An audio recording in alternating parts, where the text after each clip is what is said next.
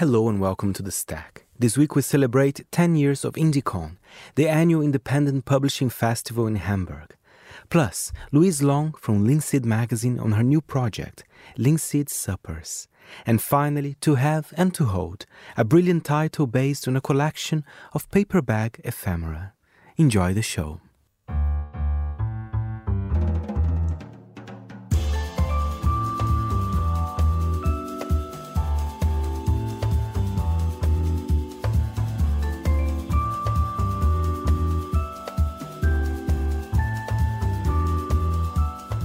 From Midori House in London, this is The Stack, 30 minutes of print industry analysis, and I am Fernando Augusto Pacheco. We start the show with Nina Prader, curator of IndieCon, the annual independent publishing festival that takes place in Hamburg. It's our yearly tradition. The festival takes place in the city from the 1st of September to the 3rd, hosting more than 120 publishers from across the world. Nina tells me more about this year's edition. This year marks the 10 year anniversary of Die Brüder's IndieCon, and it's a real exciting milestone with again 120 exhibitors coming from all over the place to gather, break bread, and share the knowledge around independent publishing. So we're hoping lots of exciting folks will show. And it's funny that IndieCon kind of made Hamburg a little hub for indie publications as well.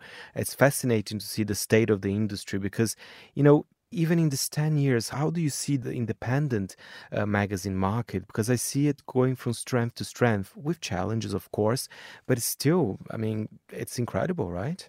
Yeah, I think that really is the heart of the matter that over these 10 years, such an amazing community of publishers has gathered every year with all the shifts and challenges that have been in the past years from pandemic uh, to climate change to just general global politics and independent publishing still very much is a platform for uh, voices to gather and create community in a way that I think other formats don't lend themselves so well to.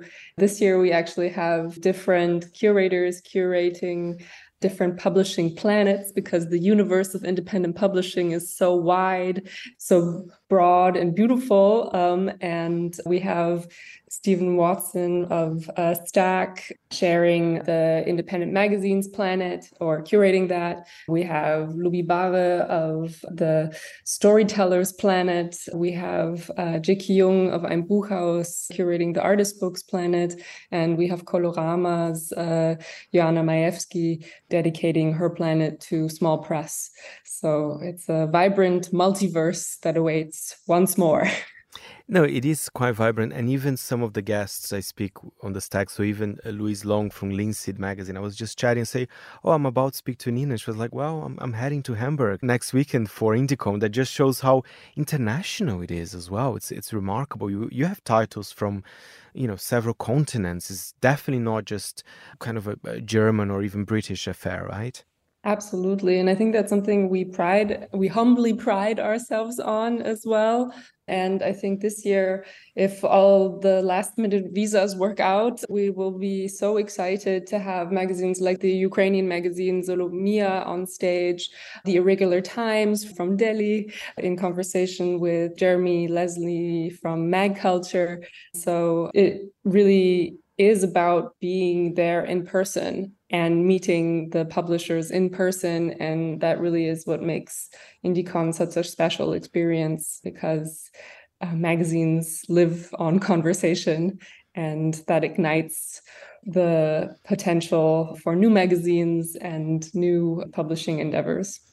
You mentioned Jeremy there. I have a feeling that IndieCon is even good if you are a retailer and want to find out what titles are out there as well, right? Because there are quite a lot of them, and sometimes when you meet someone, it's it's different than just kind of you know send just a few emails and so on, right?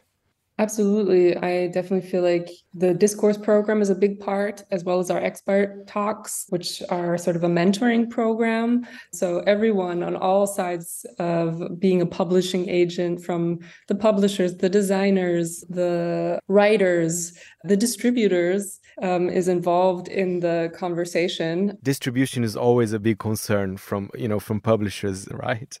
Absolutely. It's I think it's very one of the number one concerns, but there's so many different philosophies on what distribution is, especially in the independent publishing world, uh, from being a zinester to an artist bookmaker to an independent magazine maker, and then dependent on how these different publishing initiatives are funded or organizing, there's just very different needs and visions of what it means to successfully distribute.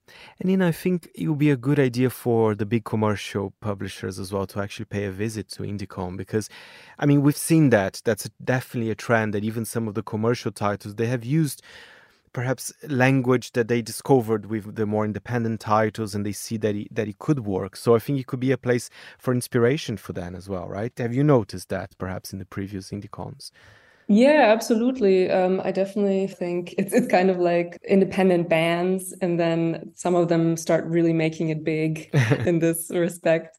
So I think Indiecon is a is a good place for those sort of next level conversations to happen. And of course, if our listeners, if they are in Hamburg or perhaps they are ready, have tickets to go uh, for the weekend to pay a visit to the 10th edition of Indiecon. Uh, tell us how it works. I think the event is from Friday, the 1st of September to Sunday, right? And there are all sorts of events, perhaps even a party maybe on Friday. yeah, well, we, we, we open and celebrate and toast.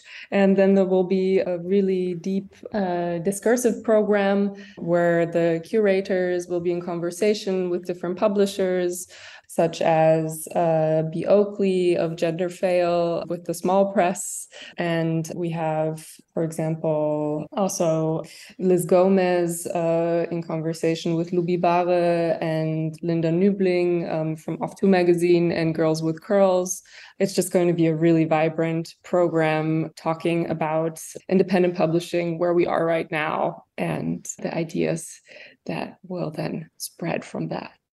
Thank you as always, Nina, and for more information, go to indiecon-festival.com.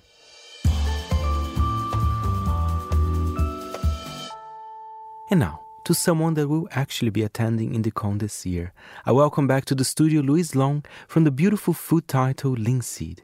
The second edition, which will be all about the olive, will be out later this year. But meanwhile, Louise is getting busy with her new project, Linseed Supper, a series of dinners celebrating a single seasonal ingredient. I've attended a few weeks ago one of their first ones dedicated to corn. But stay tuned for the walnut supper and the olive one, of course. For more, Louise stopped by to our studio.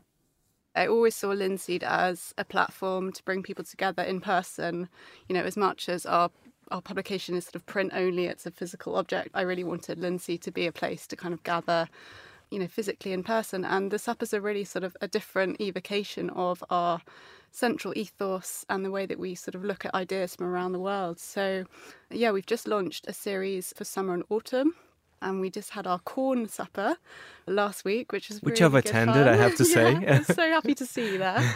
and essentially, very much like the publication, we're taking a single theme for each evening, and we're sort of riffing very broadly on that for the menu. So we've got corn and then walnuts coming up in September, and then we'll also have olive to celebrate the new issue, which is coming out later in the autumn.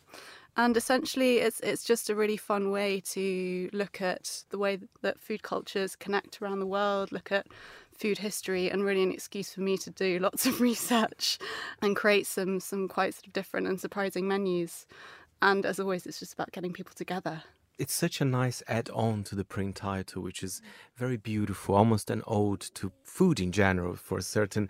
By the way, I have to say, if, if you do go to a linseed supper, you will get like besides the menu, like a little explanation about the corn, and I love the paper oh, kind so of. kind, yeah.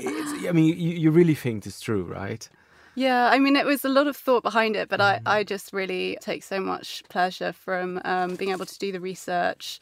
And again, working with my brilliant designer, Emily, we sort of came up with this sort of companion piece really to the menu. So, yeah, it's almost like a sort of newsletter which has lots of stories from all around the world, past and present, and is just a really nice way to kind of start a conversation, I think, over the dinner. I don't know how you found it, but it was really just a sort of excuse to prompt people and get people to think about the menu in different ways. Absolutely. I mean, especially at the end, there was a corn silk and jasmine tea because mm. it was not obviously corn, but I was like, but there is something about the taste which was quite special. That's just one of the examples of the many things that we ate there. Yeah, it was lovely to hear. So many people actually said that was one of their favourite mm. things. I can't remember where I read that, but I just came across it in one of the books I was reading in the library, and it just seemed like the perfect way to end the meal. So you literally just take the corn silks from a cob of corn and steep it in, in hot water, and it's a really sort of green, sort of fresh tea. And yeah, there were lots of little things on the menu that had quite sort of uh, multifarious roots, but you know, we had a a pre dessert that was inspired by a, a, Mexican drink using purple corn. And I actually personally foraged and picked and grew lots of the ingredients. So things like meadow sweet, so I had a jelly made of meadow sweet and elderflower cordial. That was delicious, actually. That, oh, it was good. quite refreshing dessert. Yeah. a little bit of granita texture mm, as well. Granita with eat. gooseberries, yeah. which I love. And what else? We had a chocolate truffles at the end as well, which had um, I'd made a cornflake milk to put with the chocolate. So it was really fun, and yeah, it was great to have everyone there. Are you fully in charge of the menu? I mean, you said that you do a lot of research and preparation, clearly from the things you're telling me, or do you have someone that kind of helps you around with this? How does it work this when you're thinking about the menu for the supper? Yeah, no, it is me. I've always been a really keen cook, and actually coming up with menus is one of one of the things I enjoy most in life. So, yeah, being able to combine that with the sort of research and the printed material side mm-hmm. of things is actually yeah, something that I really relish. And yeah, I probably spoke to various friends and, and tried out recipes on people, but essentially, yeah, it was just things that I'd put together. And, and, and it's also very much rooted in the season. So, another sort of core element of each of the themes of the suppers is that they're an ingredient that's really at its peak in that month. So, hence corn for August and then walnut next month for September, which will have much more of an autumnal vibe. I've already been picking blackberries and elderberries for that. So, I love um, walnuts as well. I think oh, it's a oh, great, great ingredient. Uh, and is it going to be at the same place? Uh, it is, yeah. It's such a lovely place. It's called Cafe, Cafe Genco, yeah, which is a beautiful new space that's just opened up in Aldgate East. So, yeah, very, very lucky to be able to, to have it there. And yeah, I'm so glad you enjoyed it. I did very much enjoy it. Let's talk about the magazine side of things. Mm. I think people are very much looking forward for the second edition. I mean, the first one was Apple, beautiful. I mean, we spoke here on the stack a year ago. So olive, I mean, that's another essential item. I mm. think there's so much that can be done with an olive. How, how's it going? Are you still? Is it almost ready? The issue? Mm, we're still in the thick of it. So mm. we're sort of about to start the design phase. I opened up. I had another open call at the beginning of this year. Mm. Was really delighted. Actually, I think we had over hundred responses and yeah, we've got, I think, similar to the first mm. volume, around 40 contributors from almost as many places around the world and a huge variety of submissions. So, sort of long and short reads, poetry, contemporary illustration, photography, feature writing, recipe writing. And in terms of the theme itself, Olive again is this timeless, almost universal theme which links food culture, visual culture, spirituality, mythology. So we sort of we spiral out into all of those themes for the volume and I'm really delighted with all the contributions. It's going to be a really interesting mix, I think, and I can't wait actually to see it on the page now because it's been, yeah, sort of nine months coming together, and this is the really, really fun bit where it starts to sort of coalesce and the printed side of things is really critical. So, yeah. And your magazine, it's very special. There's a lot of different types of paper. Mm. It, it's it's not like a simple magazine to go through. I, I, would say, right? Yeah, exactly. So it's actually divided into four sections, mm. and each mm. have their own design identity. So there are different paper stocks within that, which again we're reviewing for this volume, and each is very carefully sort of woven together. So there are ideas that connect across each of the chapters. And yeah, we spend a lot of time thinking about the design, mm. which is a real joy. And it, and it's just about making sure we're doing justice to everyone's work because I've had such high quality submissions that I really just want everyone to sort of feel proud to be part of it. And I was, you know, delighted with the response for the first one, mm. actually really surprised. And now that it's sort of distributed all around the world, it's it's been great to to hear responses from people, and we just want to keep that keep that going. And there will be a supper for Olive, I guess, later be. in the yeah, year as well. Yeah, yeah. It's interesting that you're doing walnut. I mean, can we expect something with walnut in the future, or maybe? Yeah. I mean, it's it's tricky because I'll obviously be doing lots of research again mm. for the hmm. walnut supper, but I'm wondering whether to keep these these themes separate. I mean, walnut's a great one for a meal, obviously, because it allows you to do. Mm savoury and sweet and things with flour. And in the back of my mind, I have maybe down the line a sort of compendium of all of these themes, maybe as a lovely coffee table book or, mm. you know, even a television series or something, which goes into much more detail and allows us to travel. And yeah, so it won't be the last time I visit these ideas, but we'll see. And food is so personal. Like, if I may say, like before we started the interview, we're talking about foods that we don't mm. like because but even that is interesting as well For, would you do like a, an issue of, a, of a, perhaps a food that you're not so keen, but maybe you can kind oh, of that's force very yourself. interesting. Yeah, mine would be avocado. I, I can't stand avocado, mm. but well, know. they're not very environmentally friendly, so that's See? quite a good one. exactly. Yeah, yeah. Oh, that's a really interesting idea. I might have to think about that. As, if not a sort of feature series of things that people don't like and why, because I think actually food you don't like often have some kind of personal association, you know, often to do with memory or inherited dislikes. So yeah, it's very interesting. And if someone wants to go to the supper, what what should they do? Should they go to the Linseed website? Is that the best place? Yes, exactly. Yeah, we're selling tickets on our website, so that's linseedjournal.com. And yeah, we're actually almost booked up for September, but we've got our olive one, and then yeah, I'm already raring to do lots more. So yeah, keep an eye on the website. That's amazing, and and and I have to say because I've been there, I think the attention to detail was everywhere. I mean, from the menu, from the flowers you created, it was a really really nice experience. Oh, that's really kind. Yeah, I mean, it's it's a real pleasure to put all the thought into it. So when people like yourself appreciate it, that's really lovely. Thank you very much, Louise. And for more information about tickets, go to linseedjournal.com.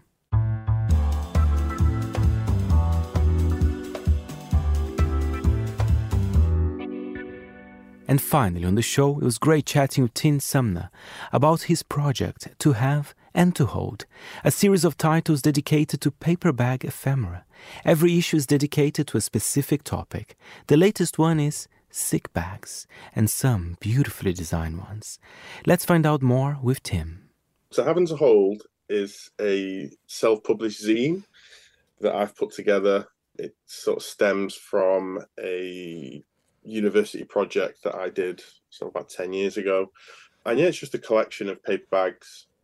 I guess to sort of set it up, it was a, supposed to be one book as a Kickstarter I think that was sort of the start of lockdown, and the Kickstarter didn't end up coming to fruition. So off the back of that, I then started the Instagram, and then was like, oh well, I love pub- I wanted to get into publishing, so I just thought I'll just publish a zine, and it kind of went from there. Really, the first one is bookshops, which I don't think you've got with you, but I will send you a copy down. They are. Um, as rare as hen's teeth these days because you got they're sold out everywhere. I think I've got like eight copies. Because it, you know why it's sold out? Because it's a, such a fascinating idea, and and I was looking at issue three, which is about sick bags, and I got to be honest. Until I've seen this book, of course, I've seen sick bags in the plane and everything. But then I never realized actually that there's some great design in there. There's even some funny ones as well. Perhaps it's something that people don't actually realize. But then when you see a collection of them, it's it's fascinating, right? I guess that's what you've seen it all along. Yes, yeah, definitely. Like the sick bag ones, some of them are like there's one with a word search on ones where the, the bag is sort of self-referencing itself and there's all these other strange um, there's ones that I couldn't put in, which were a bit too uncouth to put. why, why not? Why not? Well, one of them was it, so in the back of it. There's two. One's a doggy bag and one's a food blender. One was for using it to pick up your, your you know, dog. Well, can can I say dog shit? Yes, you can. No. I was like, oh yeah. So it was like, you know, using it to pick up. Yeah, and I was like, should I put that in or not? And I thought maybe not. Yeah, probably give that a miss. But there's some funny ones, like for example, there's one I think by Eurowings. It says it's alright to think about another airline sometimes. I can see what they did there. Yes, yeah, yeah, yeah, that's a good one. Yeah, and some classics in there like Pan Am, which is obviously like a bit of a design classic that's no longer around. And then things that like Syrian Air, just ones that you, I suppose you don't really think about. You don't think about these airlines, and obviously I haven't collected them all. I mean, I'm not, I'm not a Syrian. I know I haven't got air miles for days. They're just people donate them, or you know, they're from collections which I've acquired. There's a great story here about Steven Silberberg, a, patron of yeah. Puke as well. That that, yeah, that, yeah, that was a funny kind of introduction in a way to this kind of edition. Steven's um, Steven's a nice guy. I got in touch with him. So how it usually works, like I kind of just find somebody and I just go sort of doing this strangely niche publishing zine. Most of the time, people are kind of up for it. And Steven was like game from the off, and he's got a website. Uh, I think it's called airsicknessbags.com and it's you know, he's got thousands and thousands, so he was keen to just get involved. What's your background, by the way, Tim? I've always been a graphic designer. One of the studios I worked at, I ended up just falling into doing a lot of editorial and publishing, and then from there, I kind of just thought, well, I just want to publish books now and do my own thing. And this was sort of a great opportunity to do that, I guess. Obviously, the design, the scanning, you know, all that sort of stuff's fun. And then I guess another part of it, which I really enjoy, is the sort of chase for stockists and like getting it out there and promoting it to people and people seeing people's reaction. And there's certain shops like Mag Culture or so then I'm like, oh, I'd love to get in there. So I just sort of message them and go, oh, I've got this. Do you like it? On you know, and most of the time people are like, oh yeah, just send a few copies down. And so the first one was 300 copies that I did, and then two and three have been 500, and they're all hand numbered. So I kind of uh, just did that because obviously it falls in, mainly falls in with the sort of shop aspect of it. And it just adds that. I love books that have got like a hand finished element to them. They're not just sort of mass produced and, you know, I suppose we're going down a bit of a rabbit hole there, but, you know, there's always something, you know, each one sort of feels slightly unique in a, in a sense. I love the format. So it's kind of a smaller size, but then you know, talking about paper bags, it does have the feel of a paper bag, the wrapper on the magazine. So with with the wrapper, so mm. the the original one, the bookshops one, I wanted to use this specific Japanese paper called Takio mm. Craft, and it's like sixty gram because it resembles a paper bag. Yeah, so and I thought, oh, die cut, so the the kind of serrated edge gives the idea that the book itself is in a bag. Is the idea to have, uh, you know, there's three out now, as you said, bookshops, museums, and sick bags. Is yes. the plan to continue with four, five, six? So how how, how does that I work? so. I think hmm. so. I was listening to the um, David is it Shaftel from Racquet, and he was mentioning that if he got to eight, he would be quite happy with that. Mm-hmm. And I thought, you know, if I could get to eight, and then I'll sort of look back and because there are loads of bags in the archive that I couldn't fill you know a 70 page zine so i'd love to do like one big book at the end with everything in i think the next one will probably be like department stores and then you've got like supermarkets so it's ones where they're going to fill it and there's quite a few within that theme to do so i'm sure you have some sort of following where people say oh you know what i've seen this amazing bag and maybe because they follow you on social media your account and and then say oh please include in the next one or something like that yeah. Oh, yeah. Some some do like it's got a really good following, which I mm. really didn't expect. I thought it would just be me, you know, shouting into a vacuum. Here's a few bags. Do you like them or not? But yeah, I've saw it's it's done really. I'm kind of astonished by how popular the whole project is, and that's through other things like the Ephemera Society. I've been a big supporter of it as well. They're always sort of publishing it in their sort of quarterly magazine. But no, hopefully we'll continue on, and if I make it to eight, then happy days. Um, and we'll keep spreading the word and trying to get it far and wide. I think that's the that's the aim. Do you have some sort of a favorite one? I, I, don't know from your personal collection. I mean, that's that's a hard question, but I mean, because uh, as I said, I'm obsessed with some of those plain ones. They're just so beautiful. I think some of the favourite ones. There's one in the second one, which is the London Transport Museum, and it's got this sort of beautiful London double decker bus on it. That's really nice. And is it this one here? Actually, I yes, just opened yes, the page. Yeah, that yes. one. Yeah, yeah, that that's really nice. There's too many. There's like two thousand and something in the actual archive itself. but the London Transport one's um, definitely up there. Or the I think the Imperial War Museum, just because the, the logo itself is outstanding. And perhaps, you know, you mentioned, you know, that at the beginning the idea was actually to make a book out of it. But I mean, the idea is still there. Perhaps maybe at the end of of the journey, maybe everything could be together in a book, right? Yes, I, see. Sort of continue on with doing the zines and so sort of the joy of that, and then eventually it will be one big, huge tomb of a book, which has just got everything, everything in it. The things that don't fill the zine and whatever else, you know, and then all the text and the essays or whatever will all sort of fit in it. And yeah, that's definitely the end goal. But yeah, it's getting there, isn't it? And funding and all that sort of stuff. I'm hopeful. I'm hopeful. There's, there's definitely a readership, or you know, there's there's fans of it. It shows through the Instagram and the sales of the book that people are interested in, especially now that everything's sort of moving online. You know, and the, the, the high streets are probably not something that they once were. It's nice to look back, and these things sort of track like social history and things like that. You know, like jubilees and royal weddings and war. And I think in the new one, there's a sick bag from the D-Day landing. So you know, they're, they're they are everywhere. It sort of sounds like I've got some crazy fetish, but it's, it's a good, it's a good fetish to have because you I know suppose, yeah some some fetishes are healthy. Yeah. Um maybe. They feel good actually when you touch you know paper bags as well. I think there's something gentle about yeah. them i think they're quite environmentally friendly. They look good. I mean what's not to like right? I think that's it isn't it? Like they kind of go hand in hand with books like the just the tactility of them there's something just joyous about it.